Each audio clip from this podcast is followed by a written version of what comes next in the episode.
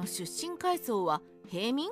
それとも豪族なの？趙雲といえば三国志ではイケメンで武勇に優れた騎兵であり特に近年は真面目に仕事をこなす様子が好印象で東園三兄弟を上回る人気を集めています。でも趙雲って劉備の配下になる以前のことはよくわからない謎の人物でもありますよね。例えば趙雲は張飛のような平民でしょうか？それとも劉備と同じ豪族なんでしょうか？牙に慣れている趙雲は豪族かも？趙雲は紀州定山郡新帝県の出身です。もともと高孫山に仕えていましたが高孫山が殿海を清州志士とした時に劉備と共に従い袁紹と激戦を繰り広げることになります。戦いは2年以上も続き清州では兵糧が尽きて住民がお互いに食い合う地獄絵図が出現しますがその極限状態の中で劉備と趙雲は戦友として固い絆で結ばれたようです。この際に趙雲は劉備の手記となったそうでもともと馬を保有している家柄の人物だと考えられます。庶民が馬を保有するばかりか騎乗できるわけですから趙雲は生活に余裕があり馬術の訓練ができる程度の富裕な平民か豪族だったと推測できます。趙雲が高孫山に味方した理由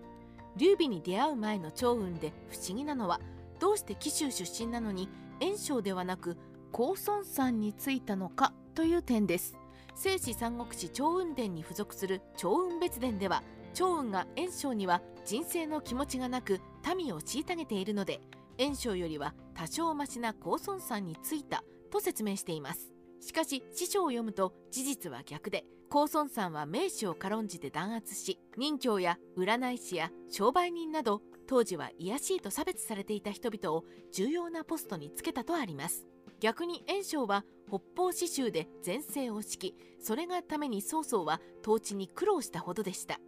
それが事実なら趙雲は富裕な平民で死体婦ではなく死体婦に土用が変調している袁紹に味方しても出世の目はないと考えて高孫山についたのかもしれません。だとすると劉備よりは張飛や関羽に近い階層だと考えられます。長期の藻に服せるくらい金持ち。先に触れた長雲別伝とは長雲の没後に子孫が記した先祖の伝記のようなものです。子孫が先祖を検証するので大げさな記述や嘘も混じっていると考えられますがだからといって全て嘘と断定することもできません。例えば長雲別伝には高孫山に仕えていた長雲が兄の藻に服すために高孫山の軍から離脱し劉備とも別れたと記述があります。この部分は誇張とは無縁な部分に思えるので事実かもしれません。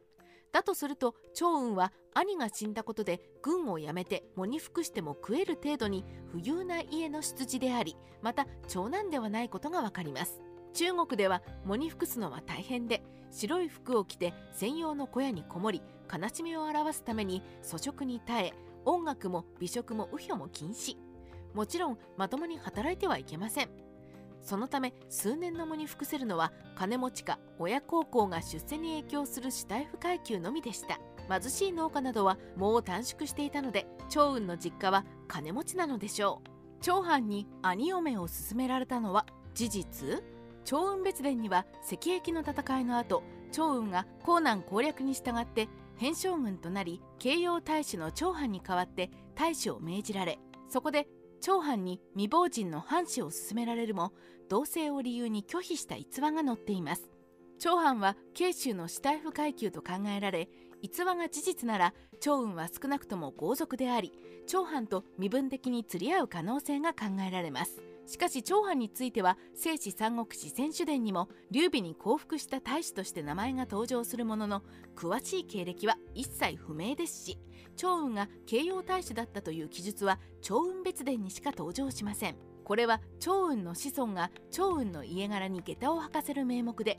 同じ長生の長藩を出しに使っただけで藩夫人と長雲の縁組話は創作じゃないかなとカワウソは思います。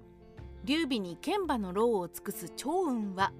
長雲が豪族階級であれば劉備の家族につきっきりで行動し長藩の混乱の中で劉備の夫人と後を保護するような並外れた命を懸けた忠誠心は期待しにくいでしょう。やはりそこには張飛や関羽に共通する今日の精神が垣間見えており儒教的な価値観ではなく相互扶助の人共同が濃く感じられます。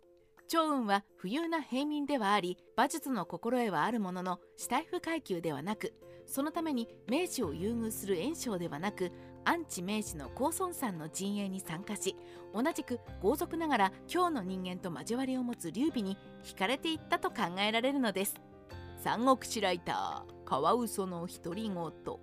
カワウソが思うに趙雲の出自は富裕な平民で身分的には張飛や関羽と同じ階層。しかし趙雲の子孫が先祖の価格を上げるため長藩の兄嫁藩士を嫁に勧められた話を創作したと推測します。ちょっとがっかりではありますがもし趙雲が豪族で死体不階級なら最初から高孫さんじゃなく炎章につき劉備と出会う機会もなかったしあったとしても根なし草傭兵の劉備についていくことはなかったのでは？と思いました。